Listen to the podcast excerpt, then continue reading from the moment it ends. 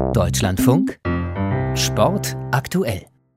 Die einen sind dafür, die anderen sind dagegen, nur keine Meinung scheint irgendwie keiner zu haben.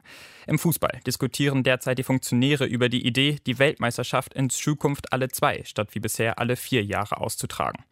Die FIFA in Gestalt von Gianni-Chef Infantino wittert das ganz große Geld und forciert die Pläne. Die UEFA droht hingegen eher mit Boykott. Offiziell, weil sie die Belastung der Spieler zu hoch hält.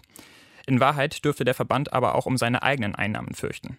Jetzt bekommt die UEFA einen weiteren prominenten Fürsprecher. Thomas Kistner kennt weitere Details. Die Europäische Union spricht sich gegen die FIFA-Idee aus, die Fußball-WM alle zwei Jahre auszutragen. Er teile die Zweifel der europäischen Verbände an diesen Plänen, so EU-Kommissionsvize Margaritis Skinas. Europa sei das weltweite Epizentrum des Fußballs, so der Grieche. In dieser Rolle müsse die EU die Interessen der Fans, die Gesundheit der Spieler und den globalen Sportkalender schützen und nicht nur finanzielle Interessen.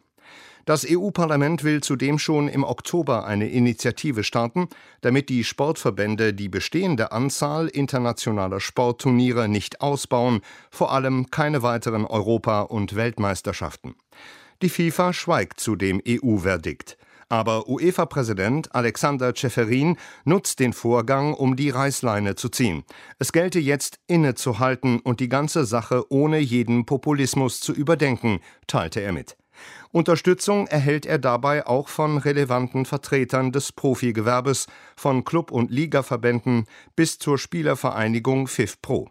Auch der südamerikanische Fußballverband CONMEBOL ist gegen eine WM alle zwei Jahre.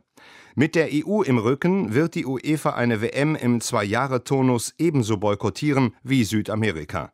Und ohne Teams von Deutschland über Frankreich bis Brasilien und Argentinien gibt es keine WM.